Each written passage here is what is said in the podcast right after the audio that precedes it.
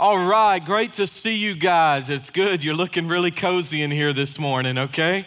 So, we do have uh, a date, a guarantee of when they'll be done with the worship center. Uh, I'm not going to hold my breath, but um, let's just say we're probably going to be cozy for another month, give or take. We would have had you in last week based on the schedule we hoped to do. Um, but supposedly they've gotten their bottoms in gear, literally, and the seat bottoms are coming through. And so once the install happens, it should be very quick. Everything else, for the most part, is done. Some tidying up, some uh, sound EQing, and all of that because the room is quite different with the flooring and whatnot. So, thank you for being patient. I really cannot express how much I appreciate your willingness to sit this close into the spit zone, okay? I'm sorry. I know it's dangerous. Yeah, it just is what it is. Bring a tarp or an umbrella next week. I'll do the best I can. I do thank you, though, for understanding. Thank you for being a part of what God's doing. It's such an exciting thing to see people getting saved every week, over and over. Another young lady gave her heart to Christ this week. Um, and uh, yeah, you can praise God for that. We have. We just have so many good things going on, and I don't want to take it for granted. I just love this book that we're going to be laying in for a while. And I've never done anything like this, sort of preaching a few chapters and back and forth. But if ever there was a book that was just saturated with Old Testament, just absolutely soaked with the words of the prophets and the words of the psalmist, it would be the book of Hebrews. So if you're not there yet, open it up, please. If you have a paper copy or click it, swipe it, however you get to it. We're going to be in Hebrews for quite some time, then back to Genesis, back to Hebrews. And I thought about the theme for this series. You know, with Genesis, it was very apologetic, or it is very apologetic, fact or fiction, right? With Hebrews, though, most every series you hear about Hebrews has something to do with Jesus being better, Jesus being greater, Jesus being supreme, and all of that is true. We'll talk about it. But there is this concept in Hebrews that I could not get away from. And as I was talking to Karen, my ministry assistant, we were both looking at themes and ideas, and I was praying, God, give me something. It was so clear when, I, when it came. It was just so obvious that this was the direction I wanted to go in the theming. And I've chosen this, we'll show you on the screens Hebrews, an anchor for the soul. There's this concept in Hebrews that people tend to drift. We get connected to God, but then we tend to drift. And the writer's warning these Jewish Christian folks don't drift back. Don't drift away. Stay anchored. And there is an anchor for your soul in Hebrews 6, and his name is Jesus Christ. You can be anchored in Christ. We have a world with a lot of drifting, don't we? We're not drifting toward God. You never drift toward God or godliness, you always drift away. And so we have this world that is adrift, and I think it's a perfect time to start a series on being anchored.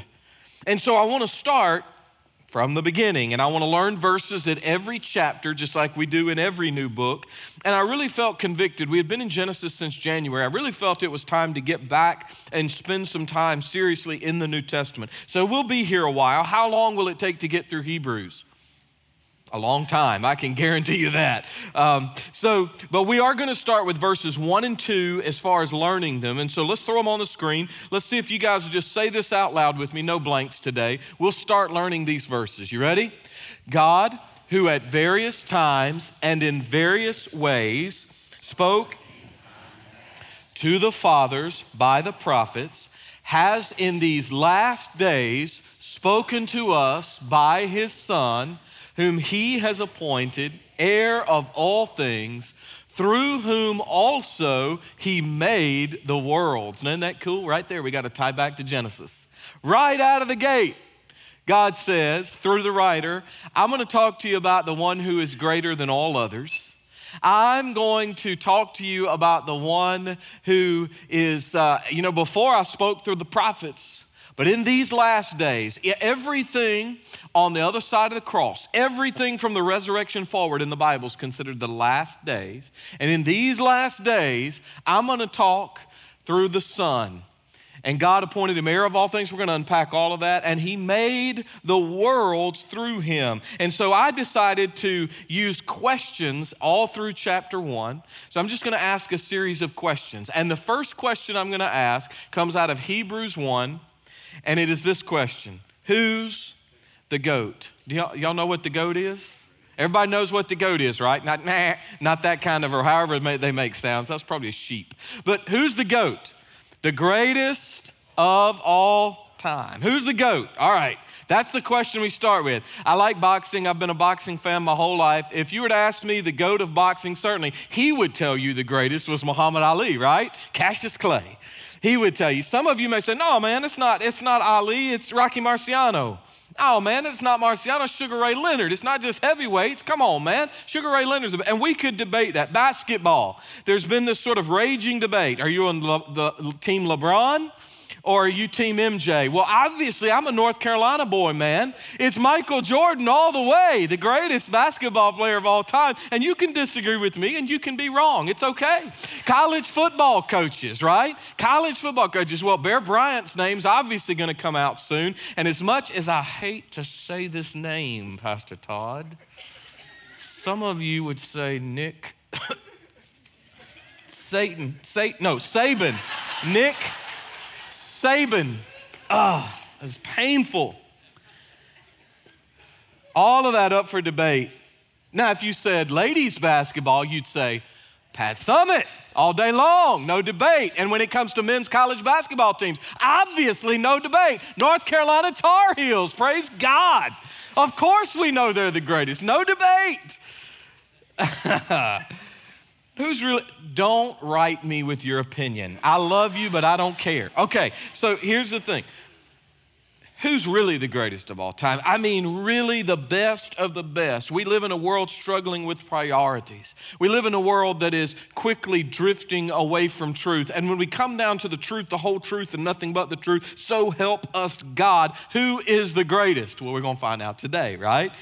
The Lord brought me here to this profound and challenging and wonderful book. And when we take an extended journey through a book, you must always set your proper context. Text without context is pretext or proof text, and you will get off base. Let me see if I can explain why. I normally start simple. I like to do things like this Audi, or author, audience, aim, and I'll often add time frame because you got to set your kind of your historical context. So author, audience, aim, time frame. But why is it so important? Well, you come to my house and you might hear a phrase like this. You might hear Cindy call out something like this. It's happened. Bobby, how's your sugar? Now, if you don't know my family well and you don't know our situation well, you might think she's asking her husband, How's his sugar? Well, the truth is, she would never say that because she knows I'm always deficient. I need more sugar, right? Give me some more sugar, baby. I need more. And so I'm always going to say, I'm low. I'm low. My sugar's low. But she's not talking to me.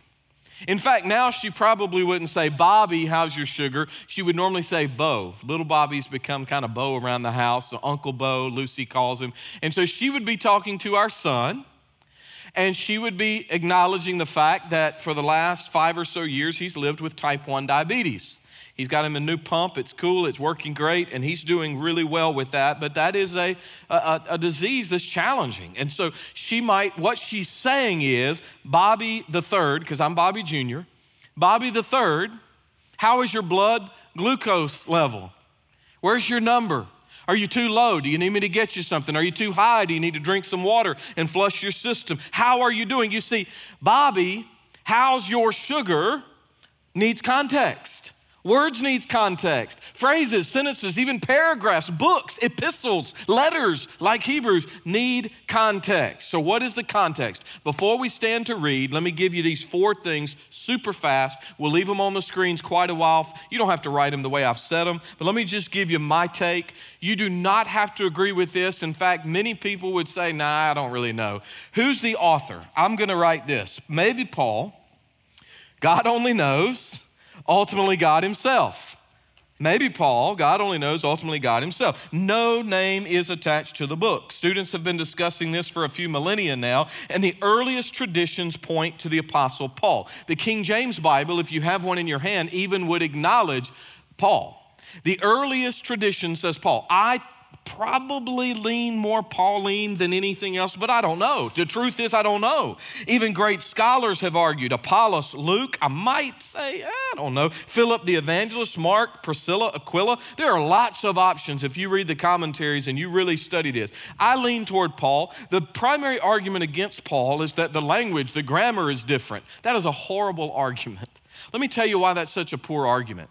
I would write an academic paper very differently than a sermon manuscript, very differently than a love letter to my wife. I'd use different words, sentence length would be different. I would speak or I would write very differently. I think an argument that the language is different, that's just baloney. That's not a good argument, does not hold water. At the end of the day, though, we know a few things we believe that this guy's a Jew or at least incredibly inclined and knowledgeable about Jewish tradition. He identifies himself with his Jewish reader, he identifies himself with Timothy. Paul could do all of that. The benediction, in particular, of Hebrews, we'll get there one day, is particularly aligned with Paul's style of benedictions. The writer's been imprisoned, so on and so forth. Okay, Warren Wiersbe said this, though whoever the author is, he has a good knowledge of the Septuagint. The Septuagint is a Greek translation of the Old Testament. The Old Testament is written primarily in Hebrew with just a little bit of Aramaic. Primarily, though, in Jesus' day, in Paul's day, in Luke's day, it, they were using the Septuagint as their Bible. The Old Testament had been translated into Greek. But listen to this. The early church historian Eusebius quoted the biblical scholar Origen as saying, Who it was that really wrote the epistle of Hebrews, God only knows. And these guys lived a long time ago. And so they're, they're saying, Look, only the good Lord knows. And I would say, Look, what, God Himself wrote it. What I will do my best to do as I'm preaching Hebrews is not say, Paul said, or such and such that. I'll try to say to you, the writer of Hebrews says, because the book has no author specifically mentioned. So I'll try to do my best. I'll slip sometimes. Forgive me for that. You do not have to agree it's Paul. It is not a salvation issue. I just tend to lean there. Now, the audience is pretty clear. The audience of the book, I would say the simplest way to write it is Jewish Christians. The earliest extant or existing manuscript of Hebrews contained this heading to the Hebrews. Frequent appeals to the Old Testament, extensive knowledge of Jewish life, not uh, encouraging them not to return to Judaic rituals, they all support my conviction. And some scholars even affirm that the addressees were Jewish Christians because the book's heavy emphasis on Jewish topics and themes, particularly the fact that Jesus is greater than, fill in the blank angels, Moses, Joshua, Old Testament believers, etc. Jewish Christians. Sometimes we would say, depending on who you're talking to, I have Jewish Christian friends. Some of them preferred words like Messianic Jew. Most don't. Most would prefer Christian or Christian Jew or Jewish Christian. So I'm just going to say those who came from Judaism, like all the earliest disciples, into Christianity, okay? And then what's the aim? I'm going to take a statement out of my Bible. My Bible here is, is, in the beginning. I don't know if you can see this, but you see this little paragraph? This is not a study Bible, it's just my preaching Bible. I've had it 20 years, and so it's pretty worn and marked up. But here is little paragraphs that tell you about the book. And out of that little paragraph, it says this There is more to be gained in Christ than to be lost in Judaism. I would even argue you could fill in the blank at the end with anything. More to be gained in Christ than lost in riches. More to be gained in Christ than lost in fame or fun or looks or abilities or promotions or stuff. More to be gained in Christ than lost in anything else. I want to read this to you just for a second. Many Jewish believers, having stepped out of Judaism into Christianity, wanted to reverse their course in order to escape persecution by their countrymen and by the government. And I'll tell you about who that is in a moment. The writer of Hebrews exhorts them to go on to perfection or maturity. His appeal is based on the superiority of Christ over the Judaic system. Christ is better than angels, for they worship him. He's better than Moses, for he created him. He's better than the Aaronic priesthood, for his sacrifice was once for all time.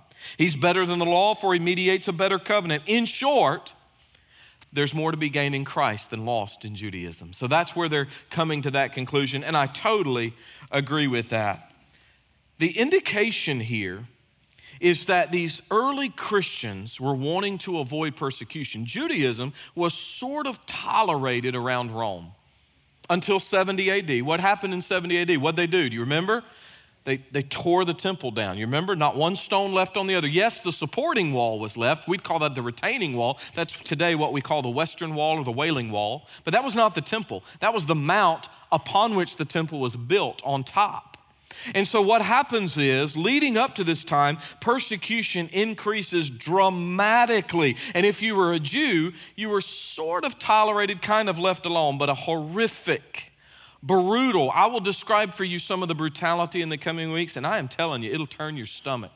The brutality of a particular emperor named Nero came to the fore, and Christians began to be slaughtered en masse and there was this tendency to say, wait a minute, maybe we should go back. Maybe what we had was good enough.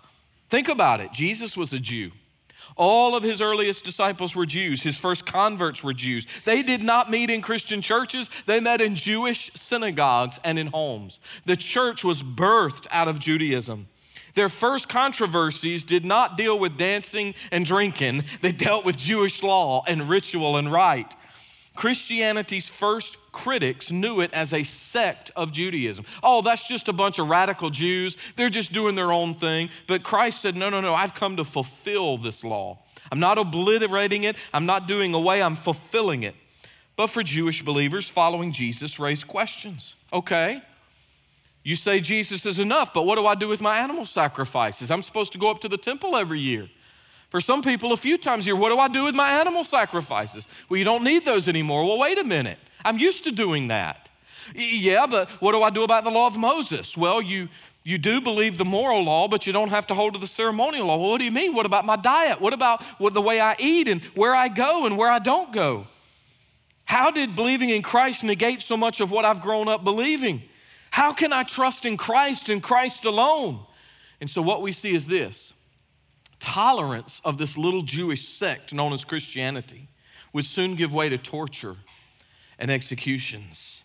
And Nero would not leave this group alone forever. And believing in Christ, now listen to this phrase believing in Christ would be a life or death proposition. Is that true for you? It's not true for me. Not in this country, not at least today. I came back from Southeast Asia a few years ago on mission. And I realized that one of the nationals in that country that hated Christians and Christianity, one of the nationals was taken. He had led us for a week, more than a week. He had led us around. And he was taken by his own people and he was beat to within an inch of his life. And there's a lot to that story, but let me simply say this. You did not walk into this building. I did not walk in here today wondering, will somebody beat me, take my home, close down my business? kill my children for believing in Jesus? What if being a Christian were a life or death proposition? Do you think you might need some encouragement to keep going? Do you think you might need a word to say, it is worth it? See, today it is the shame, the mocking. Oh, you stupid, you moronic Christians. Can you believe them? Look at them. We're considered bigoted, prejudiced, and hateful today, even trying to walk the path of Christian love. And so the pressure today is not so much life or death, but it could be popularity or reputation. Think about what they were facing. When did this happen? I'm going to put this, as most scholars tend to agree, in the mid 60s. Okay, the mid 60s. That's not um, Elvis time, that's the, the mid 60s, like nothing 19, nothing 20, just the 60s. AD, I would typically say, CE, if you're all hung up in that stuff with Common Era, just 60s, about 30 ish years after the death, burial, and resurrection of Christ, give or take 30 years. Why would I say it's in the 60s? Well, because you have present tense verbs being used, talking about the ministry of the priest in the temple. The priests were still present tense ministering in the temple. What did I tell you happened in AD 70?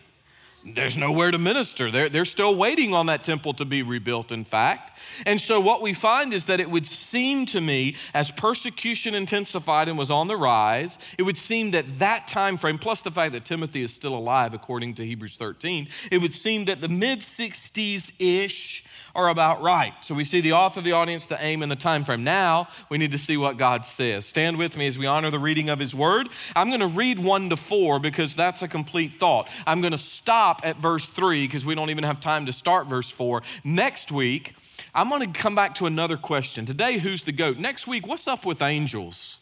I think we have a weird fascination and a cultural misunderstanding of angels. We're going to spend a lot of time unpacking chapter one and what the Bible teaches about angels, okay? And so that'll be next time. For today, chapter 1, verse 1 God, who at various times and in various ways spoke in time past through uh, to the fathers by the prophets. So that's how God did operate but has in these last days spoken to us by his Son, whom he has appointed heir of all things, through whom also he made the worlds, or the eons, the ages. God made it all through Christ, who being the brightness of his glory and the express image of his person, and upholding all things by the word of his power, when he had by himself, that is very important, while he, he and he alone had purged our sins or cleansed our sin, sat down at the right hand of the majesty on high. Having become so much better than the angels, as he has by inheritance obtained a more excellent name than they. Heavenly Father, what an incredible book. As we start this journey, I know there's a lot to get through here today. But God, I pray that we wouldn't go so quickly we miss the beauty of what this text is unpacking in this intro. That Jesus really is the greatest of all time. And we pray this in His name. Amen. Thank you and be seated. So, we're going to go very quickly. If you're taking notes, get ready. They'll stay on the screen, hopefully, long enough for you to get all that you need. And then I'll put some verses up. Let's start. Jesus is God's ultimate prophetic voice. By ultimate, I mean supreme and final. All of these guys came and went. You've heard of them, guys like Isaiah, guys like Jeremiah, guys like Habakkuk. Uh, you've heard of these prophets, Hosea and others. You've heard of the psalmists like David, the sweet psalmist of Israel. And you know that God spoke to and through guys like Moses.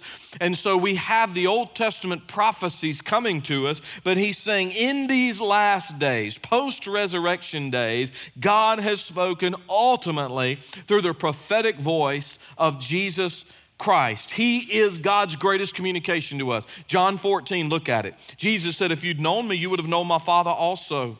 And from now on, you know him and have seen him. Philip says, Lord, show us the Father. It'll be enough. Just show Us. Some of y'all are like that. I'm like that. God, I just want to see you. God, if you just help me see you. And Jesus said, I've been with you so long, and yet you've not known me, Philip. He who has seen me has seen the Father. So, how can you say, Show us the Father? You want to know what God looks like, you got to look at the God man Jesus. He is God in the flesh, He is 100% Almighty God. God had spoken through prophets and visions and dreams and angels and kings. God had spoken through a donkey, but now God is speaking divinely through Christ. And so Jews understood the last days, when they use that phrase, last days, those are the days of the Messiah. Well, even though they didn't want to admit Jesus was the Messiah at first, he fulfills all those messianic prophecies. And so Jesus is there in the last days. Uh, y'all have heard of J. Edgar Hoover, I'm sure, director of the FBI, first director. He ran a tight ship. And by uh, pretty much every account, his subordinates were on the lookout to always impress their powerful boss. So there was a young man put in charge of the FBI supply department, and in an effort to cut cost and impress the boss, he reduced the size of the memo paper that the FBI used. One of the new memo sheets, the smaller sheet, ends up on Hoover's desk. Hoover looks at it and determines just very quickly he doesn't like the margins on the new sheet, and so he writes one simple note on it watch the borders, and he gives it back. Well, everybody begins to freak out, and guess what happens? For several weeks, you could hardly get in or out of the United States. Bad communication. Uh, from who? I don't know. Maybe Hoover could have been clear. Maybe his subordinates could have been clear. Maybe somebody should have asked, um, Director Hoover, what did you mean? Watch the border. It would have cleared up a lot of confusion and saved a lot of money. It's probably not a bad directive these days. But anyway, what we find is that we understand God has spoken and God has not stuttered. He's given us the written revelation, He's given us the living revelation of Jesus. When you look to Christ, well, how do I know about Christ? Through the written revelation. Not your warm fuzzies, not a Jesus made in our image, not a little bobblehead plastic Jesus you put on your dash to protect you. I mean the real Jesus. When you learn who Jesus really is, then you see God's perfect communication. God breached the greatest communication gap of all time. He bridged it with Jesus. How do you know it's the greatest gap? Well, because sinful man, after Adam and Eve, could no longer approach holy God. And so this great chasm was fixed. Jesus is the only one having his hand on God and his hand on man. He is God's ultimate prophetic voice. Notice he is God's appointed heir of all things. By the way, as you're filling that in, I'm just walking through the text. I'm not trying to be goofy and weird. I'm just walking through the text. It says, God, who at various times and in various ways spoke in time past to the fathers by the prophets, has in these last days spoken to us by his Son. So that's his ultimate prophetic revelation, whom he has appointed heir of all things. Without Christ, we are destitute.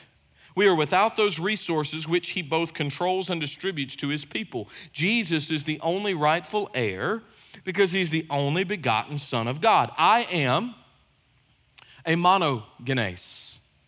That's the word used in John 3:16 to describe Jesus. I am a monogenes. Jesus is a unique one and only son. Mono, genes, generation. Singular son of God. I am a singular son of Bobby Ray Lewis, senior, who became a senior, Bobby Ray Lewis, or Bob, and Nancy Lewis. I am a singular. So, what happens, unless they chose otherwise, what would happen to the inheritance? That inheritance comes to the son, right? As long as he uh, straightens up and flies right. So, that inheritance is through the Son. Jesus is the one and only Son of God, the monogenes of God.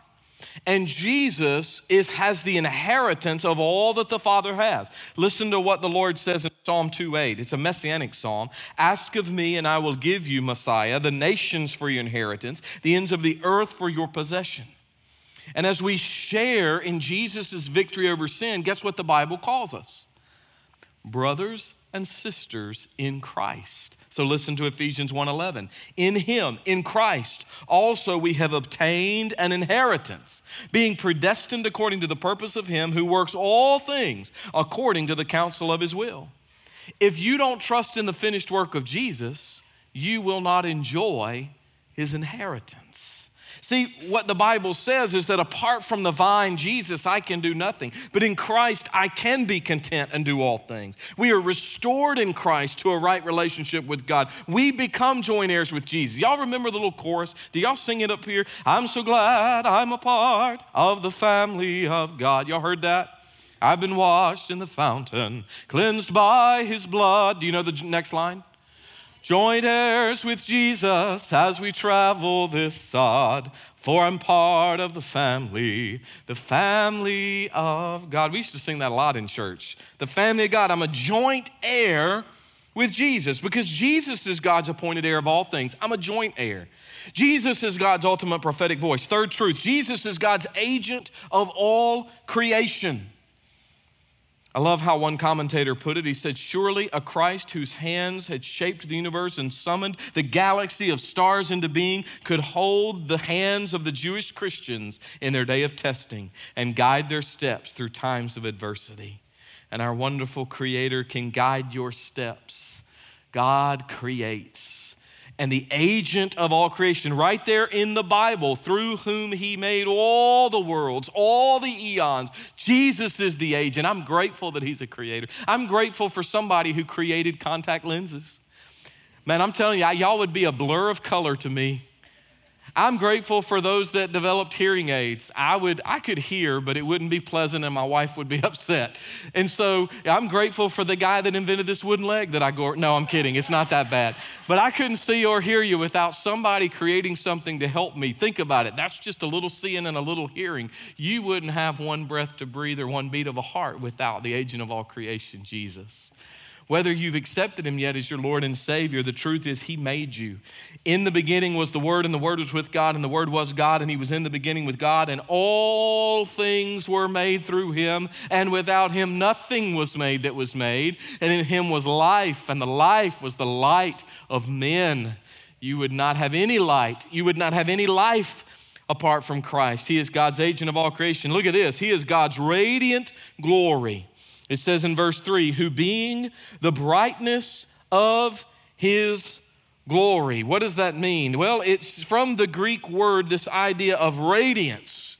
He's emanating out like uh, rays coming from the sun. You can't really separate them. They're there because of the sun, but they're coming out from the sun. You cannot separate Christ and his glory. You can't separate God and the glory that Christ reveals of God. It's like John 1:14. What does it say? The word became flesh and dwelt among us and we beheld his glory. The glory is of the only begotten of the Father, full of grace and truth. Jesus is like those rays of light. You look to the sun, and if you tried to stare only at the sun, it would blind you. No, you see and feel and benefit from the rays of the sun. You can't look at God in the face in this body. You would die. The glory of God would overwhelm you. That's why in the rapture we'll be translated, transformed, we'll be made like Jesus because this fleshly body could not handle the exceeding glory, doxa, uh, where we get the word doxology, the glory of God, the brightest the clearest picture of God is the God man Jesus. He is the radiant glory of God. He is God's exact revelation. Notice that. He's the brightness of his glory, the express image of his person. I use the word exact because express image, we don't normally use that word. We hear express, we hear fast. That's not what this means. It means exact unveiling. In fact, if you were to read the Greek word, if you could read Greek letters, some of you probably can, you would find in that verse three that it's the word character. So let me show you something. If I took my finger and drew a letter, let's say I make a V, but it's upside down. So an upside down V, and then I put a line in the middle. What character is that? It's an A. You didn't really have to think about it or process it a lot. You said, This represents that. That is an A.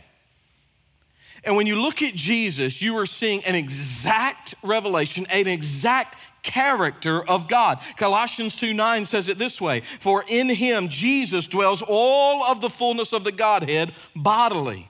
That's why in John 14, Jesus said, Hey, man, when you've seen me, you've seen the Father. You are seeing God when you see Jesus. He is God's exact revelation. He is God's comprehensive sustainer. Man, I love this truth.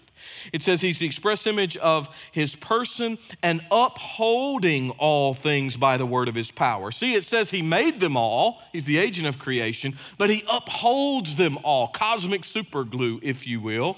Have you ever thought, what if Jesus took two minutes off? What if Jesus took a break?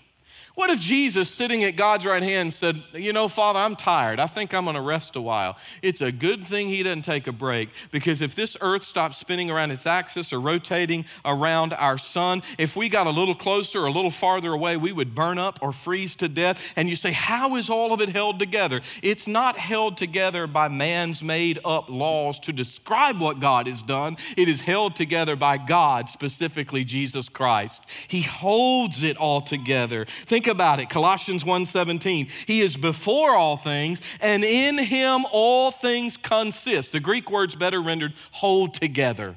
the cosmic superglue of it all. If Jesus took a break, not only for two minutes, but two seconds, it would all fall apart. All of us would be gone. Think about it. If Jesus decided to turn his back on us, which he will not, it would all come apart. Because it's important not only to create, but to have control over that. Have y'all stayed dry? You doing okay? I haven't wet anybody. Okay.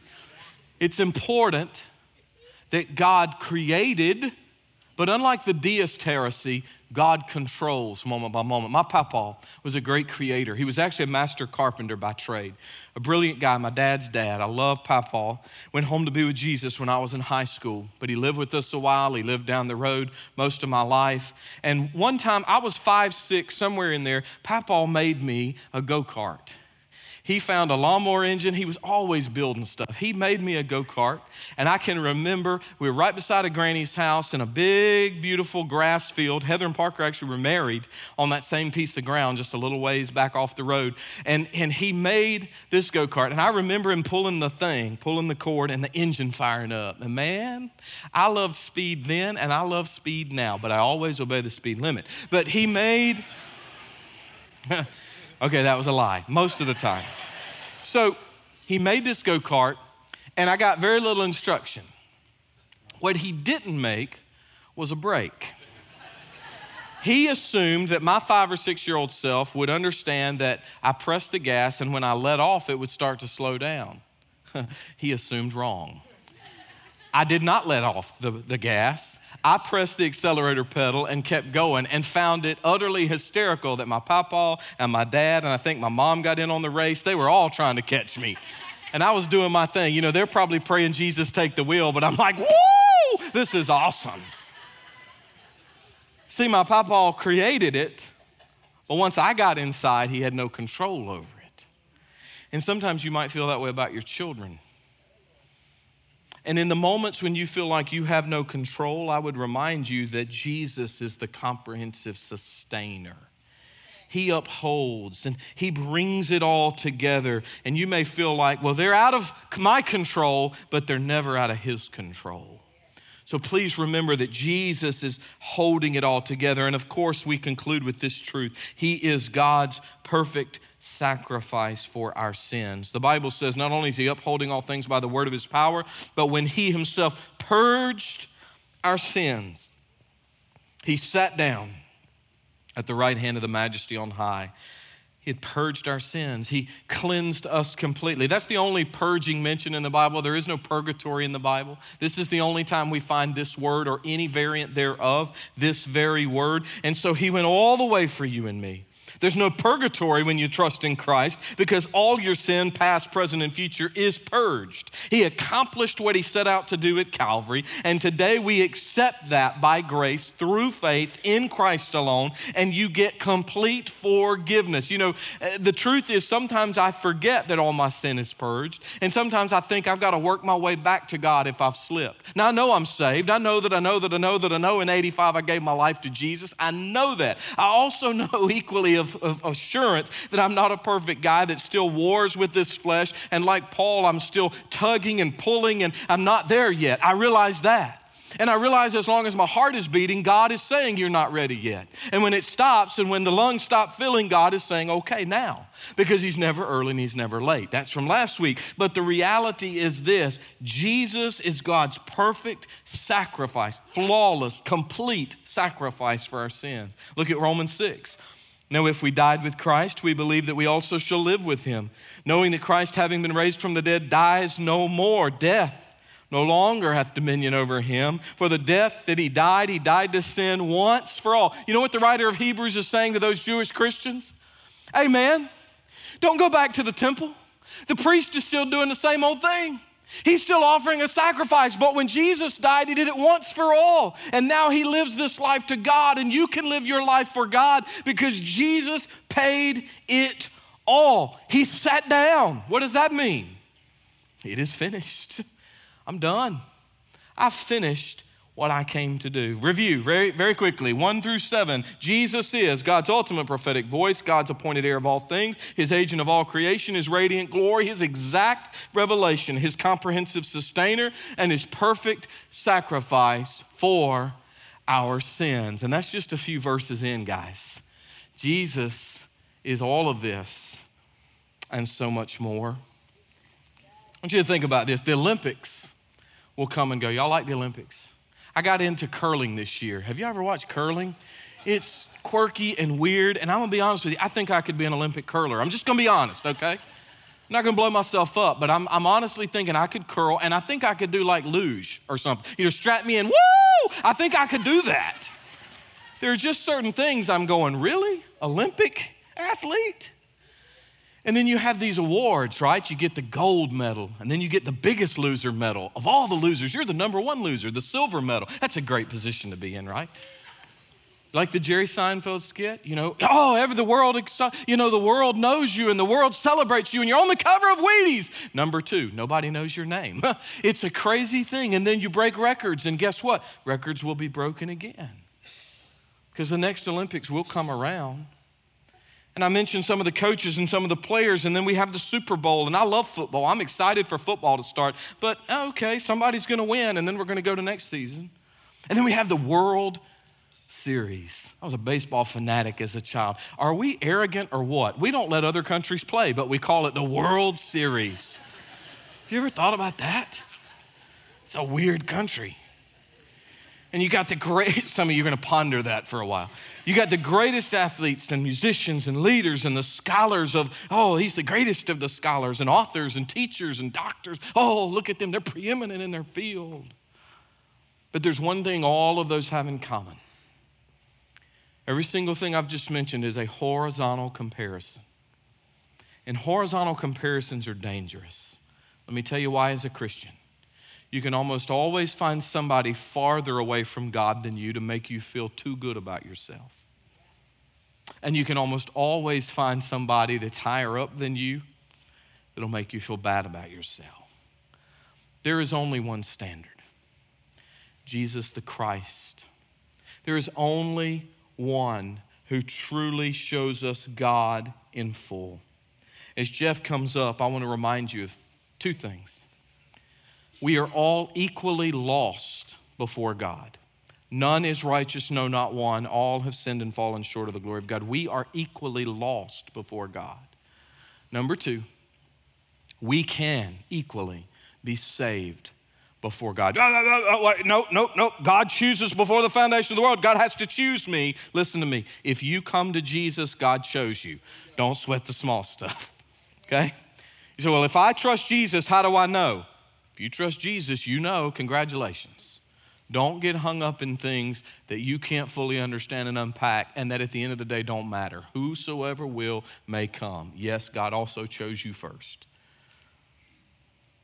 The reality is, we're all in it together. And what I love about this gospel, like this precious little one that came to faith this week, children know that they're sinners. Honest children know that they mess up a lot. Children understand that God could come to this world in flesh and pay the price and die on the cross to take their place, to take the punishment they rightly deserve. They can understand that he would be buried, but by the power of God, be raised to live again three days later, and then ascend back to God some 40 days later and sit down beside the Father so he can now mediate for you and me and hold it all together by the word of his power. They understand that. But I want to remind you right here and right now that when we look to the face of the Lord Jesus Christ, we find the undisputed, undefeated, unparalleled champion of all the world, the greatest of all the prophets, the greatest of all the priests, the greatest of all the kings. In fact, he is the King of kings and he is the Lord of lords. He is the risen Savior, the Lord Jesus Christ. So you can ask me the question, and I can tell you the answer all day. Who's the GOAT? It is Jesus. Thank you so much for watching us today. God is doing absolutely amazing things in and through our Grace Baptist Church family. If you'd like to share anything the Lord is doing in your life, feel free to reach out to us through our website or our app. And if you're ever in the Knoxville area, come by and worship with us and our family of faith here at Grace Baptist Church.